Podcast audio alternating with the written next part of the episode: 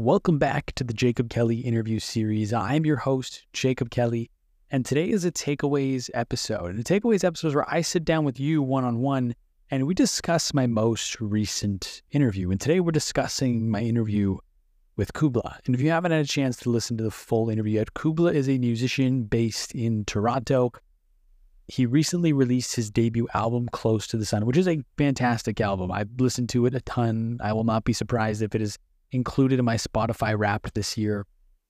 So I highly recommend you check it out. He's really, really talented. He's a more contemporary guest than we've had on this show thus far. Um, I guess Mike Hill is relatively contemporary, our first guest, but the three guests before Kubla was uh, Peter Freestone, who was Freddie Mercury's personal assistant, Fred Mandel, who is a session and touring musician who went on tour and worked on albums with Queen, Alice Cooper, Elton John, Pink Floyd. Uh, we had Howard Bloom, who was a PR guy in the music industry in the 70s and 80s. Some of his clients were like Michael Jackson, Bob Marley, Prince. And so it's like all these like old school music guys. And now I flipped the script a little bit, went contemporary. And I plan on having more contemporary guests on here. You know, I, I talked about the intro of the podcast that I want this show to obviously be a study and a l- way to learn about kind of the history of art, culture, and creativity. But I also don't want it to just be reminiscent of that. I want it to be to be a celebration of the current and future um, of art, creativity, and culture.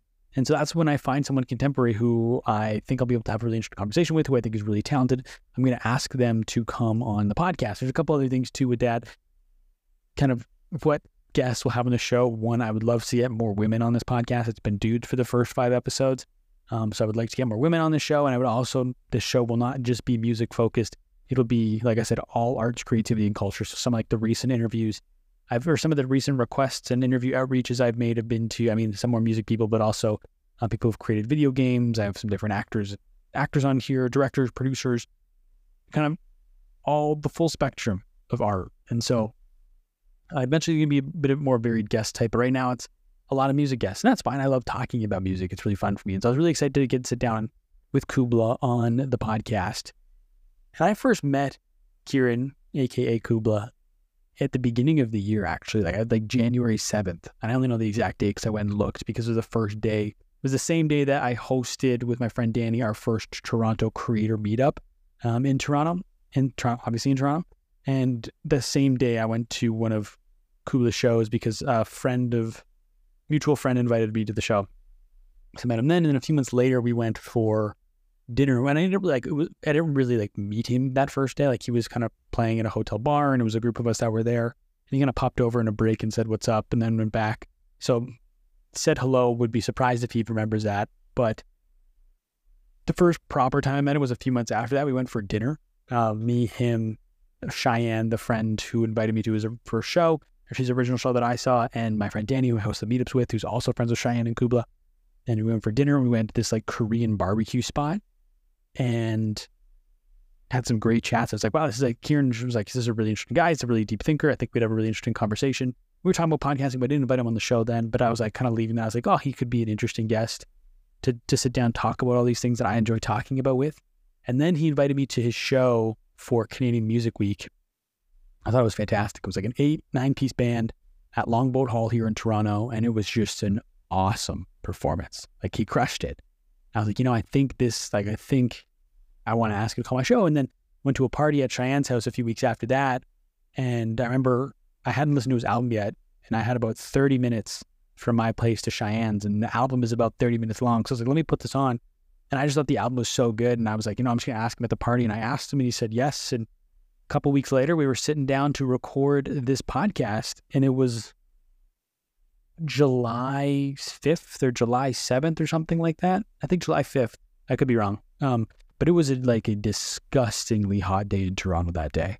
Like probably one of the hottest days of the summer. And I was I trekked out to his place from my apartment carrying all of my gear on the bus and then a walk and then another bus and then a walk to his house. It's actually not that bad. Like I make it sound worse than it is, but it was like swelteringly hot and I have like my camera, I have my camera, a tripod, my laptop, microphones, everything. The only thing I didn't have was lighting, which Kieran actually texted me before when I was on the bus, and he's like, "Yo, which of these two lights do you want want to use?" And to be completely honest, I am not a gear. I'm the opposite of whatever a gearhead is. Like I've kind of cobbled together a podcasting setup. So it's not even that great. Like I had some issues with the audio this time because of the setup and like I don't really like I've just cobbled together like my my strength is not in the gear. And so I just kind of Googled quickly and took a shot and guess which lighting I thought would be best.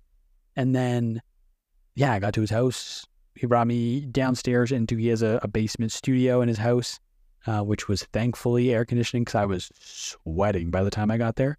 Um, set things up, and it's like I just the in-person podcasts are fun. I love to be able to them in someone's space, like in someone's studio where they make their or where he makes his music.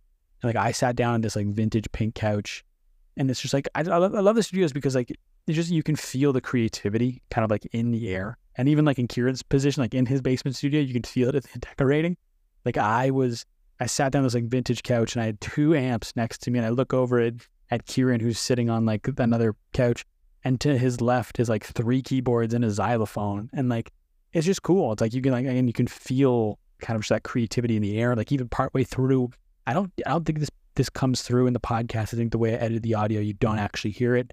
But at one point, his roommates, who he also are also in his band, started like playing music upstairs. Like they started like playing on the piano, and it's just like that's they're just like jamming, like having fun. So you just there's just like this this vibe in a in a creative space like that, and which, which is fun to like, sit down and try to capture some of that essence with the interview. And yeah, it was cool. So I, I we set set up set up the podcast in a space, and we went for over two and a half hours. I think we cut like not like not nothing major. Like there's like after the edit, I guess yeah, I could say. Um, ended up being just about two and a half hours, but recorded for over two and a half hours. I was not expecting it to be that long. He actually had someone coming to set up. I think it was like Wi-Fi or something in his house. and I went for so long, the, the guy who was setting it up to like sit outside for like 15 minutes. But he went for two and a half hours. And the crazy thing about that too is like I did it without really looking at my notes. And like the way I do a podcast, the way I do these interviews is very like I rely on my notes very heavily because I do such detailed research that I want to ask very pointed and specific questions based off all this really detailed research that I do. So I reference my notes quite a bit. And in this specific interview, I like kind of referenced in the beginning, and I wasn't actually it, like the way I open that interview. It feels like I'm starting it by trying to do like a misdirection deep cut, which is kind of what I did, I guess. But like, so I looked at my notes at the beginning to make sure I had the address right, and then I only looked at the notes partway through the interview to get a very direct, specific definition of something, and that was it. Like I didn't open my notes pretty much the entire interview. I did it without looking and part of that is one, because like I, I know Kieran, we have a rapport, so we're able to kind of just flow really nicely. And two, because I mean, there's just a certain energy when you do a podcast live that you lack when you do it remotely. And so it was really cool. I liked the energy of doing it in person. I think I'm a slightly better interviewer in person. I didn't have to use my notes. Things flowed really naturally. I just felt I felt on my game during that interview. But that doesn't mean necessarily that all of my interviews moving forward are going to be in person. In fact, most of them will probably still be remotely. There's a level of convenience that comes with doing it remotely. That's great. And there's also like you can obviously expand the reach of guests when I do it remotely as well. And so I don't want to limit who can come on this podcast if I'm only relying on them being in the city of Toronto or me having to travel to do the interviews. I think the remote ones are great. The technology to do remote interviews is so good now that the audio, like the, the quality of the interview won't be diminished. Honestly, it'll probably be better because I always find a way to mess up the gear some way, somehow when I record in person. And so I'm still going to do the remote interviews. And you can get like 90% of the way there. And I'm willing to sacrifice that 10% for the convenience, for being able to to reach more guests. But it was really fun to be able to do this podcast with Kieran in person. I don't think it would have been the same had we done it over Zoom. And so when the opportunity is there to do a podcast in person, I'm going to take it. But that doesn't mean I'm going to limit who we can get on this podcast, who we can do interviews with by only doing them in person. But I'm glad we did this one in person. And it was cool. It was like really validating for myself to be able to do it without notes. I think that's part of it. Is like, I think you're able, like in an in person interview, you're able to focus more on the person that's sitting across from you. It's a little bit harder when you're doing it looking at a screen. But I do have some a new tactic I mentioned on a previous take takeaways. I'm going to try that might help make me be a little more present in the remote ones. Um, not that I'm not present, but make it easier to focus. So we'll see. But either way, that's the story of the Kubla interview. Um, over two and a half hours. It was a lot of fun. And I was like, I've been listening. I spent the last two days listening to it it's a two and a half hour interview, so I couldn't listen to it all yesterday before I recorded this. Uh, so I've been listening to it over the last couple days. So I'm excited to dive into my takeaway from the interview. I have quite a few here, so I'm going to try to get through them as not as quickly as I can, but as efficiently as possible.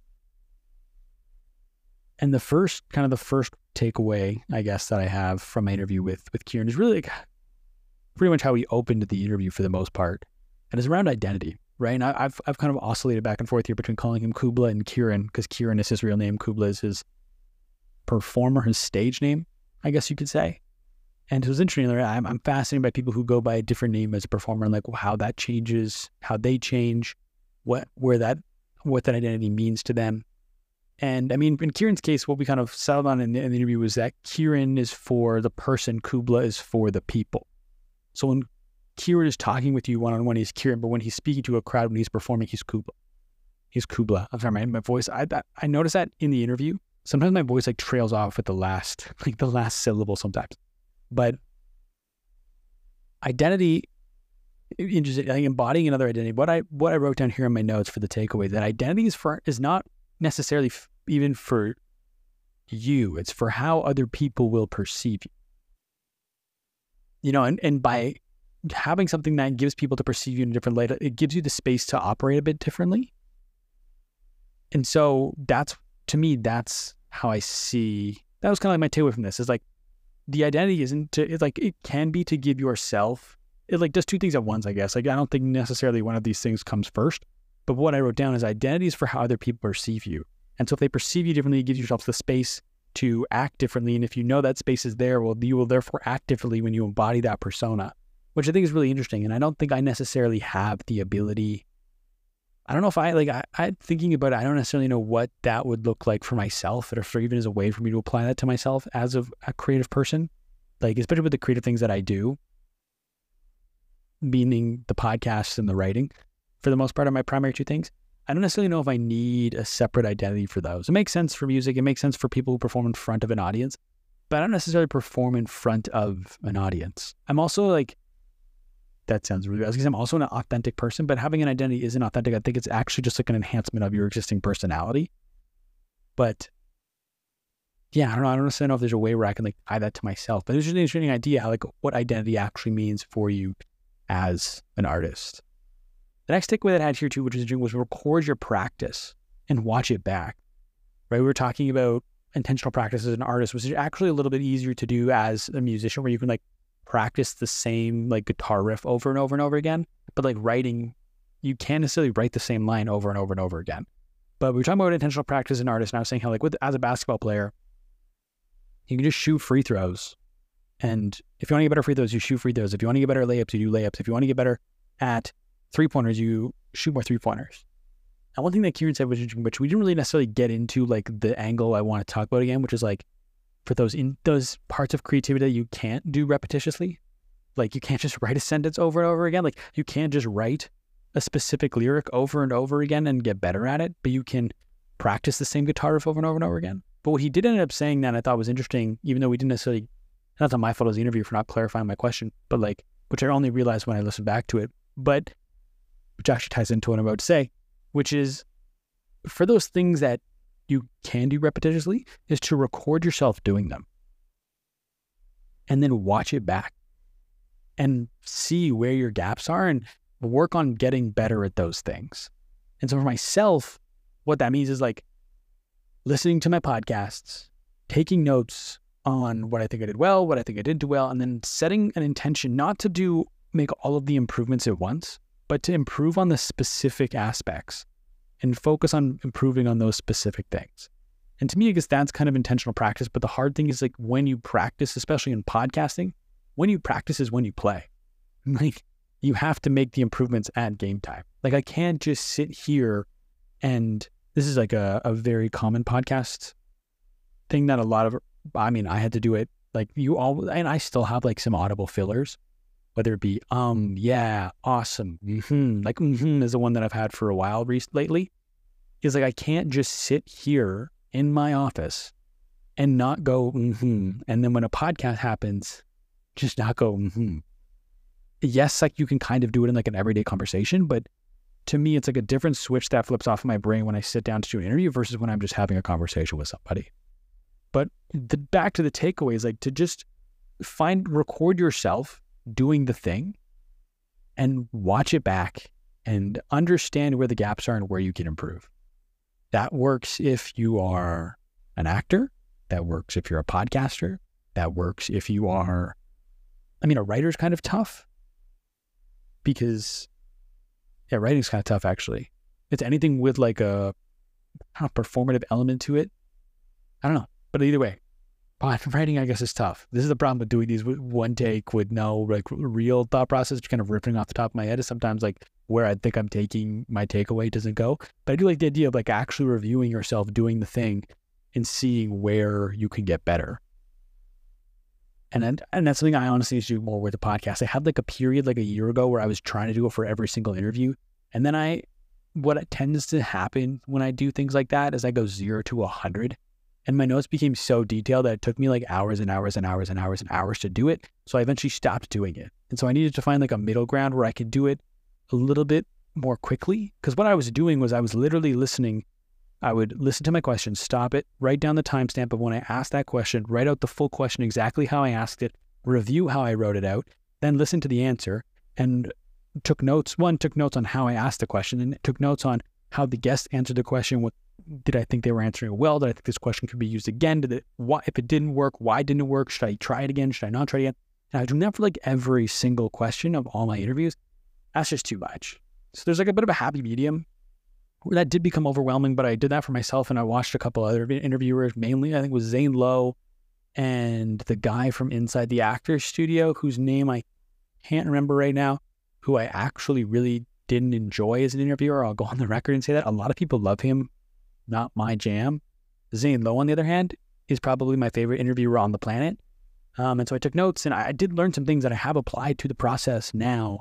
And so I need to get back to it, but I don't think it needs to be quite as intensive. Like things that I took away, I think I can spot without having to do like the the frame by frame breakdown of an interview.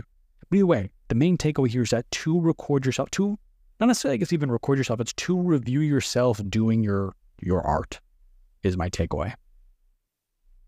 The next one is that the rules are arbitrary.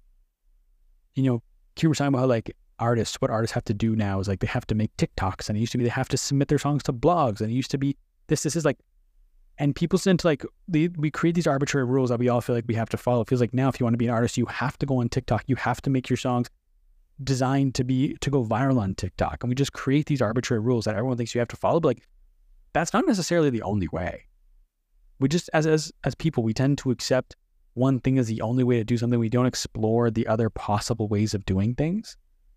And i think it's a good reminder that there are other ways of doing it like in a in a content creator lens. Right now it feels like if you want to grow on youtube or if you want to grow on social media you have to make vertical videos like a youtube short an instagram reel a tiktok. That's how you grow on social media. True but it's like is that the only way? I wasn't even getting into the fact that I don't believe them as a long term play when it comes to content and brand building. I do not believe in shorts, which is a whole other conversation for another day.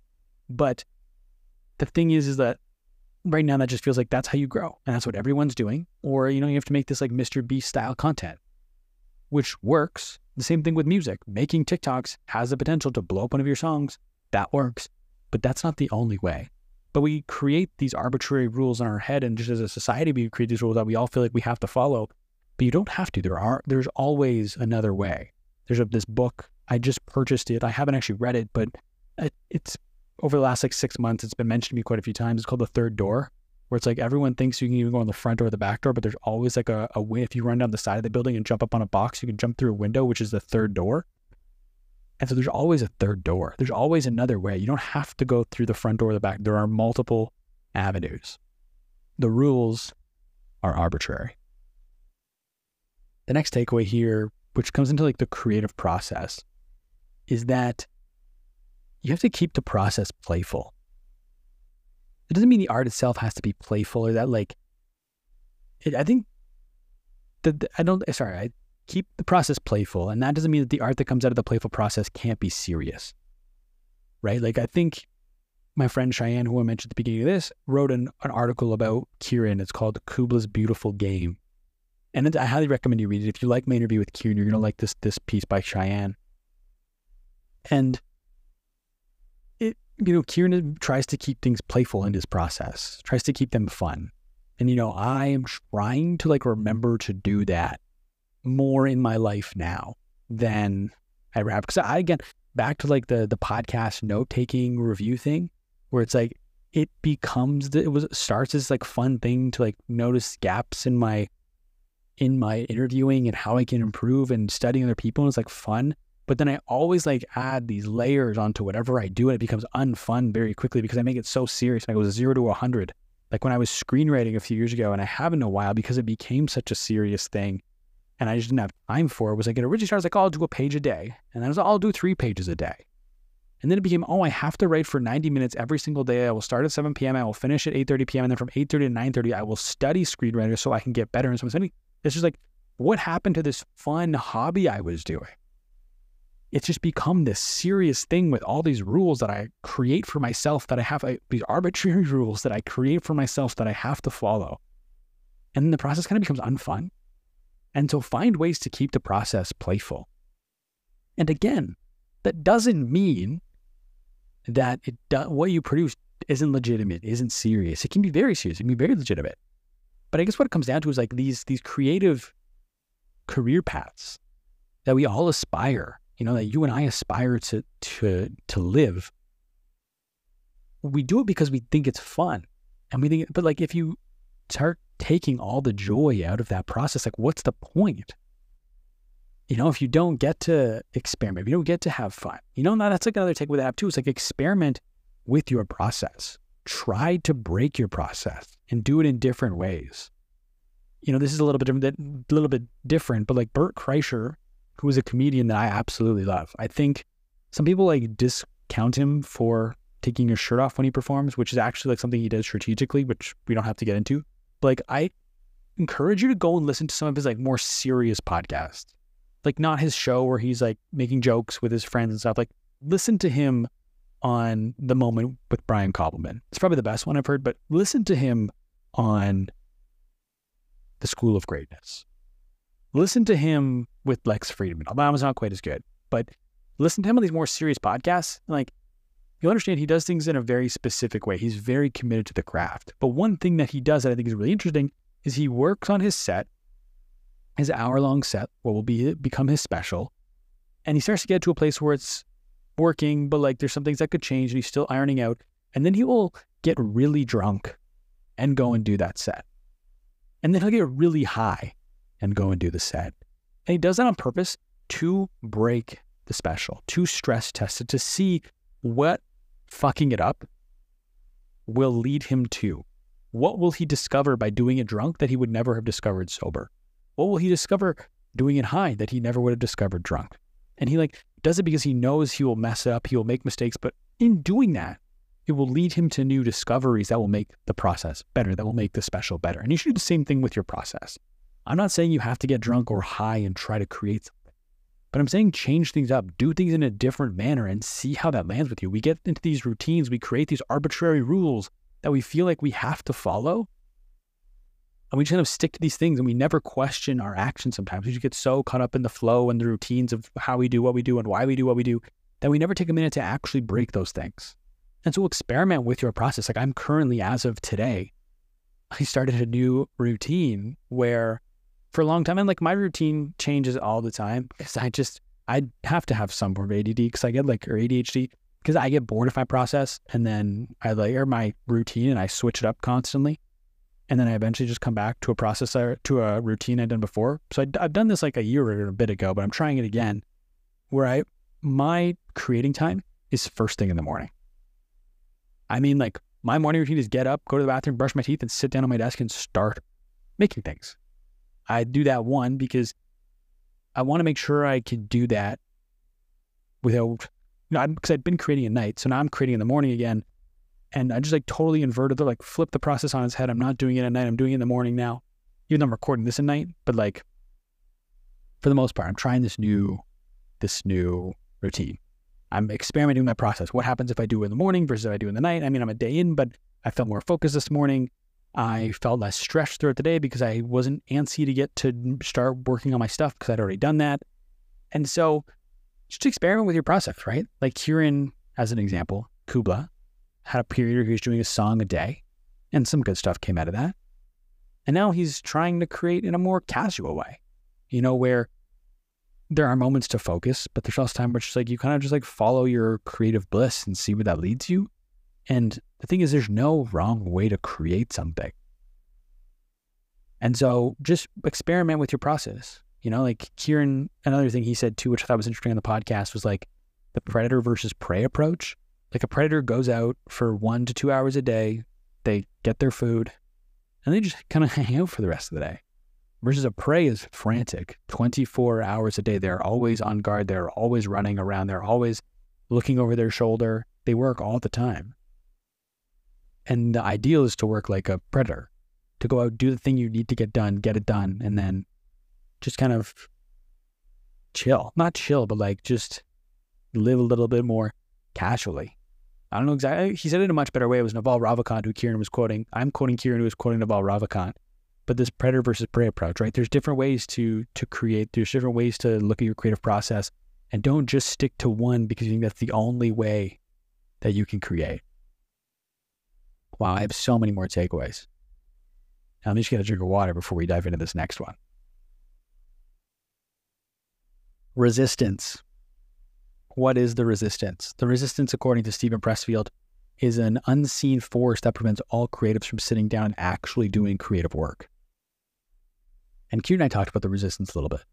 And a lot of creatives feel like the resistance is like this feeling of being burnt out. But what Kieran kind of explained to me on the podcast is like resistance is convincing yourself you need to do other things that aren't the your actual process. You know, it's it's it's common with all creatives for sometimes the hardest thing is just sitting down in the chair and doing the fucking work. As an as a writer, like there's a saying that like most writers prefer most writers like the idea of having written and the act of writing itself. Where they like to say they wrote this book, but they don't actually like writing the book. Which comes back to like why don't you like writing the book? How do you make that process more fun? Break your process, find ways to make it fun. Anyways. And so resistance is this where you convince yourself you have to do other things before you can start creating you know, like for this is like the stupidest one you can imagine, but I myself for a while was like, I have to check Twitter before I start writing. Why? No idea. But that's the resistance. Well, I have to clean my house before I start before I start creating. I the resistance. That is the resistance. There is a level of with that specific example, there's like a level of validity to like needing a clean space or the focus. I'm very much like that. But still the resi- part of the resistance, which a lot of us don't necessarily realize, is that it's it's those things that we feel we convince ourselves have to get done before we can start creating. And most of the times, it's not valid. You don't need to be doing those things. You know, it's how Kieran put it. I actually think this is from The War of Art, which is Steven Pressfield again, which is you want to ignore your urges and do what's important. Don't do what you think is urgent, do what's important what your urges, what do you feel like doing versus what should you be doing? You know, it's interesting now that I'm like speaking loud. It's like I'm excited. Kieran and I will definitely do another podcast at some point in the future. There's no way we don't. And it's like, how do we? Eh, so I want to ask him this. It's like, how does keeping the process playful, but also ignoring your urges and doing what's important, how do those two things live in harmony? And I'm not like a everything has to be this or that. I think both of these things can exist, but I'm curious to hear his perspective on how those two things exist together. So that's a question for for the next podcast whenever that that ends up happening. Next takeaway here is around universal acceptance. And these next these next takeaways are fun. You know, I I put out earlier this week when you're listening to this episode today, this morning on Tuesday when I'm recording this, um, in my newsletter, which if you aren't subscribed to, I highly recommend you go and check out. It'll be linked down below. And remember my newsletter, I send out my essays around what it means to do our well, where I try to unpack different artistic problems and questions and concepts that I'm just like wrestling with my head. And usually what happens is I'll study a, one of the greatest artists in history and I will study them for like two months and then I will learn some specific lessons and I'll take it away and I will apply it to like modern creatives and creators. And so like right now, the most recent one I believe was a essay on oh how you need to why you need to live your life as a creative. If you're only creating, you're actually doing it. It's actually detrimental to your art if you spend all of your time creating. And that was a lesson I learned from James Cameron. I'm sorry if you hear that. That's a mister for our crested gecko. I don't think you can actually hear it. I often apologize for noises that I realize after the fact you can't hear. But anyways, if you did hear that, that was a mister for my crested gecko. But the next essay I'm working on, it will either be something inspired by Simon Sinek or Salvador Dali, depending on the order in which I I write those. And I'm also working on another essay right now around the dilution of greatness and the what I, so that will be sent out in my newsletter. And a lot of these takeaways here tie into the dilution of greatness. And where I was going with all this is earlier today, I sent out a segment from the interview. So what I do is I not only send my essays, but I will also be publishing these interviews, the transcripts on this newsletter. It will be the full one, like the, the Kieran interview. I believe it was 41 pages long. So I ended up taking like a three, four, three or four pages, I think, from that, maybe a little more three to five pages. It was like 3,200 words. And I published that as the newsletter. And it's all around the dilution of greatness. And it's actually called The Murder of Art, because that was a quote that Kieran had in that section of what the murder of art is.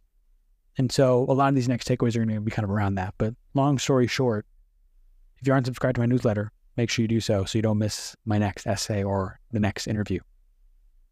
But anyways, the, the first take we kind of have on this is that like universal acceptance is a bit of a myth you know, like everybody liking the same thing is a bit of a myth. And sometimes universal acceptance is just a big marketing budget, which is like, damn, I'd never heard anybody put it that way before. But like sometimes like everyone watches something because it's just everywhere and it's like, it's just everywhere. So everyone watches it. And this idea of the dilution of greatness is that essentially that like there's so much stuff out there that like the the great stuff isn't punching through anymore. And I think that that's true. And so sometimes the stuff that punches through is just the big marketing budget. But whether that, but yeah, universal acceptance, like there's good, like I think the example Kieran gave is like there's two bands he mentioned, just Snarky Puppy and Vulfpeck, which are massive in his world, but like are only relevant to like 1% of the population. And so it was like, is that universally accepted?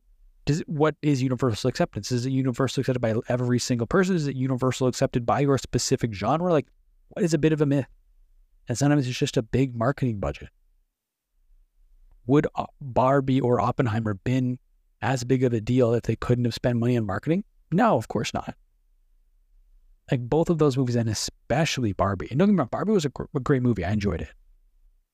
But had they not had the marketing budget they had, would it have been as big of a deal?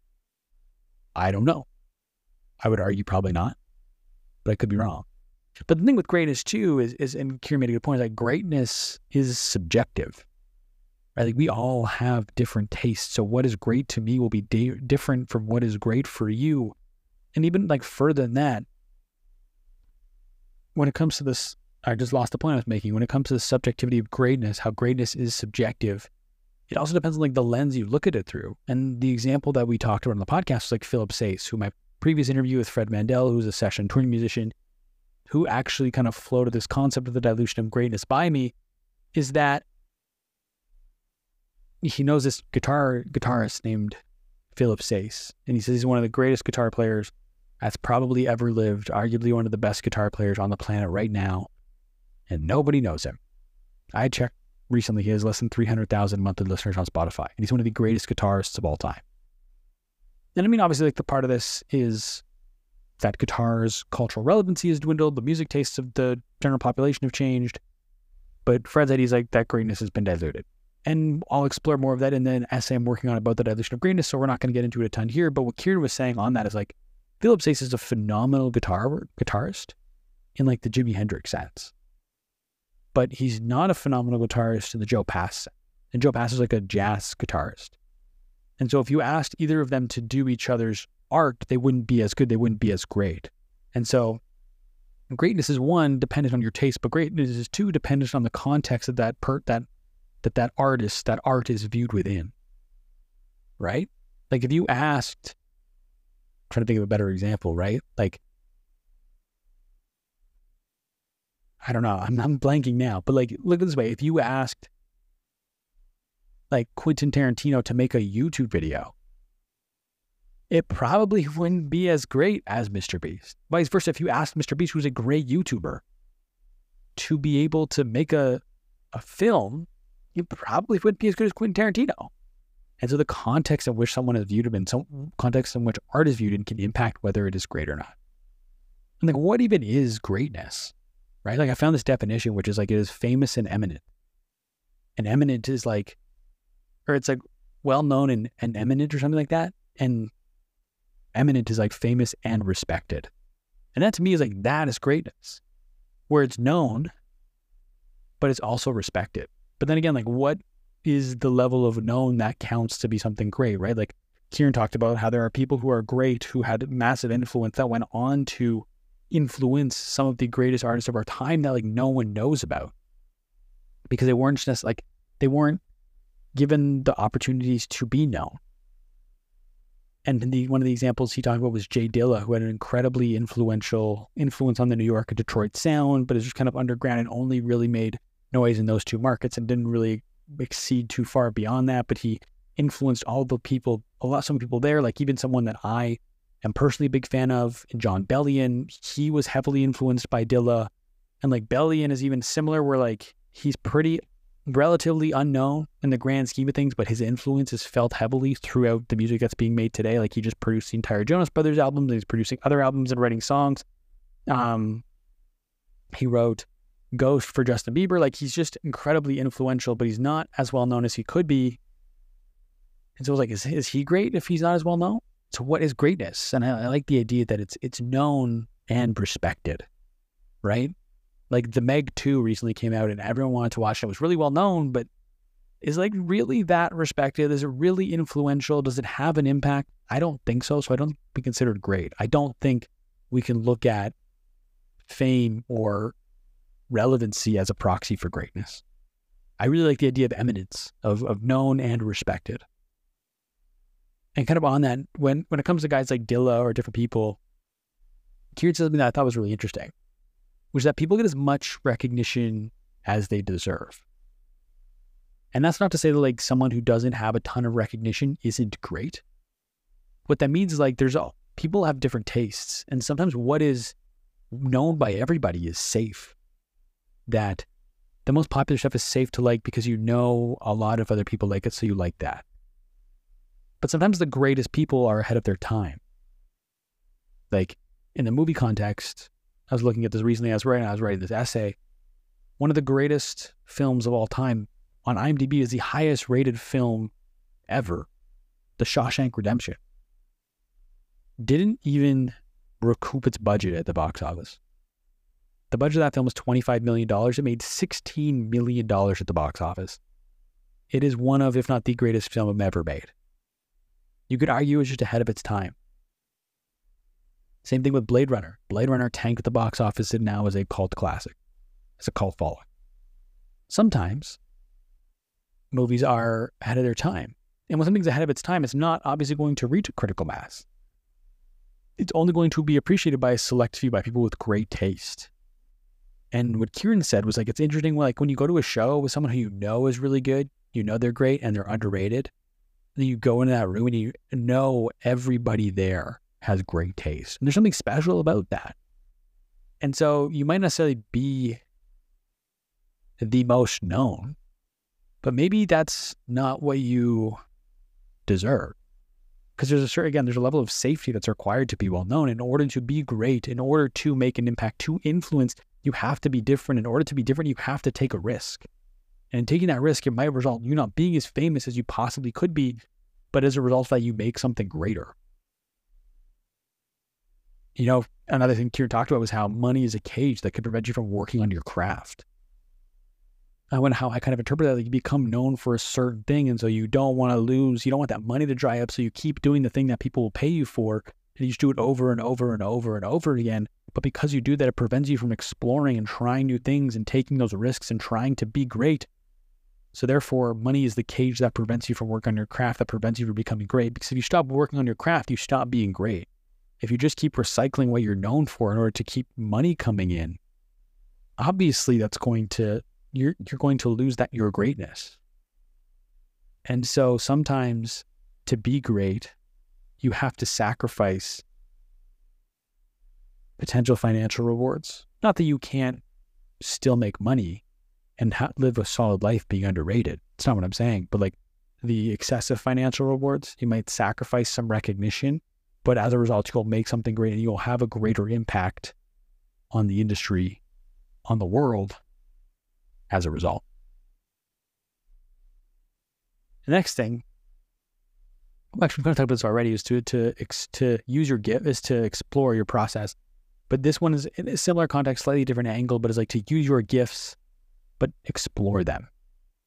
You know, Kier Doc, like this came out of our, our brief chat around Queen and how Queen was always evolving their sound. And they were, but the way they did it was they weren't necessarily trying to do something new. They were trying to not do what they did before. And they did that by finding new ways to do what they were good at. You know, Kier like they didn't start trading instruments around and changing singers. Like they they knew what they were good at and they continued to do that, but they didn't. You know, they what they were the way I the way I like to put it is they knew what bricks they used to build the house, but they would build the house differently every single time. You know, they wouldn't they wouldn't stray from what they were good at, but they would use how what they used their gifts in different ways. They explored different ways of using what they were good at. You know, Kieran talked about how it's like they explored by walking on their, they explored by using their feet to get around. They didn't try to explore by walking on their hands. So as you explore, as you try new things, do so through the lens of what you are good at and use your gifts when you explore. We've got a couple takeaways here. I can't believe these are, this is, we're over 40 minutes here. I remember these takeaways used to be like 15, 20 minutes, and I'm just enjoying because I don't do them every week. So I just kind of sit down. I enjoy chatting with you. I enjoy doing. I say chatting with you because I know you're listening, but really it's like me just rambling to myself. So maybe I just like listening to myself talk. But like this, I, I'm having fun with these, and it's just a little bit more content for you. So I think we all win, right? I hope you enjoy these. I really do. These are fun for me, so I hope they're fun for you. And coming back to like the the idea of keeping the process fun and not necessarily as serious. One of the things that that Kieran does is like idea farms. And really, I think it's what we all kind of do as creative people, but it's like you have an idea, you don't necessarily execute on it right away. You kind of like plant the seed and let it grow. And then when it's time to harvest it, is when you create. I think that happens with a lot of us. Like this idea for my current essay of the dilution of greatness has kind of been percolating on my mind for a while, and I eventually decided to go for it. It was the right time. The Simon Sinek essay I want to write is all around game theory in his book, The Infinite Game, titled How to Win YouTube. So it's like the idea has been planted and it's kind of just like growing right now in my brain. The Salvador Dali one, I'm not entirely sure whether it's going to be. And there's a couple seeds that have been planted, one of them being around the importance of commercialism in art. And I feel like as creatives and artists, it, we tend to want to push back on commercialism, but there's actually a really important place for it in art. And so that's kind of like the seed that's planting. And eventually, when it's time to, harvest it, I will harvest it. That's what Kieran does with his songs, right? Like he just plants these seeds. And I just thought that was a fun way of call, one way of looking at it is idea farming. You know, you plant the seed of an idea when it's when it's time to harvest it, you can harvest it. The next takeaway here was uh, just a brief aside that Kieran mentioned about David Bowie, how he released one of his greatest albums ever shortly shortly before he died. Like it was proof that you know he was still going for it. That's what I want. I want to still be going for it. I want to still be taking my shot. I don't want to settle. I don't want to release something that I think is my opus, whatever in whatever field that is, and just kind of like rest on my laurels after that. I want to always be going for it. I always want to be trying to be great, to make something great. I just love that. And not necessarily from the context of legacy, right? Because like we talked about on the podcast, like legacy is a bit of a fool's errand. Because not only not only do you have no control over it, but you won't be around to experience it.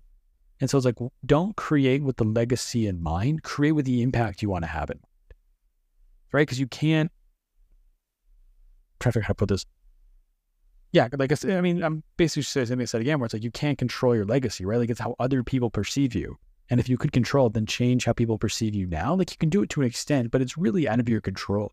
Especially after you die. Things change, people perceptions change, the culture changes. Like you really don't know. What you can do is is control not, not but you can control the the legacy you can't control legacy, but you control the impact you have to an extent, right? It's like what do you care about? What can you impact in one person today that will impact someone the next person? Like I'm trying to it's like to create the ripple effect across generations is all you have to do is you have to make a big enough splash that on the right people. I feel like I'm losing the thread on this one, but the intent is you want to have a message, something that resonates with someone so deeply that it changes how they view the world and it changes how they act. And because it changes how they act, it changes how someone else, the next someone, the people they interact with view the world, and it will change how they act. And because of that, it will change how the people around them view the world and it will change the people around them. And that like ripple effect happens because you're able to change the mindset of one person. And that to me is how you look at legacy. And I'm like, will people remember me? Because they won't. They won't remember you. They won't remember your art. And that's a scary thing to think about. And a scary thing to even think about. It's like, I feel like I'm even saying that, not fully wrapping my head and comprehending what that means. But truly, legacy is a fool's errand. But it's still worth going for. Like just going for it to make something great, to impact people with your art is still great. It's the way uh, I guess really what I'm trying to say is don't look at legacy of a way of being remembered forever. Look at your legacy as a way of impacting people for for generations. The next takeaway here, which I thought was interesting, kind of came near the end, is like sometimes the idea of something is off is better than the thing itself. You know, like the example Kieran gave was like Paris can be so romanticized and idealized. And then you get there and you're kind of just like, oh. You know, his example was you go to the bathroom and then you're just like, oh, I'm just like peeing in Paris. Like sometimes just the the, the idea you have of something in your head is better than it than it actually is. And, and Paris, even like Paris is beautiful. And I, I haven't been in almost 10 years, over 10 years. Oh my God, it's been over 10 years. Growing up is weird, but it's a bit, it's a little dirty. It's busy. It's like you just create these perceptions in your head. And sometimes that's not the case.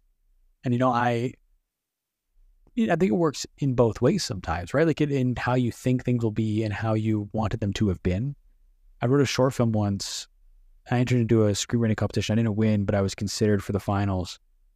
And I think I might have actually, I don't know if I took this line out, but it's the most beautiful line I've ever written, in my opinion. And it was a line of dialogue that said, Nothing ruins a memory like reality. Because when we look at things in reverse, like when we create these memories, sometimes we create, oftentimes I feel like we create the most idealized version of that memory. And that's not actually how things went. And so if you had the chance to relive that memory, it would actually ruin the memory for you because you would see the reality of the situation and it wouldn't be as you remembered it and it would ruin the memory. So nothing ruins a memory like reality. And you know what? I think that's a great place to end it. At a point here on like lean that how you shouldn't lean into mental health as your primary creative force, and that can become kind of a vice, which is true. And necessarily know if I have the nuance and the capability to broach that conversation. I guess uh, I'll just kind of summarize what Kieran said is that like you can make art about your experience. You can acknowledge the mental health issues, but do your best to work on. It. Like, don't sit in the mud because you think it makes you a better artist. Don't let it become a crush. Don't let it become a vice. Work on yourself.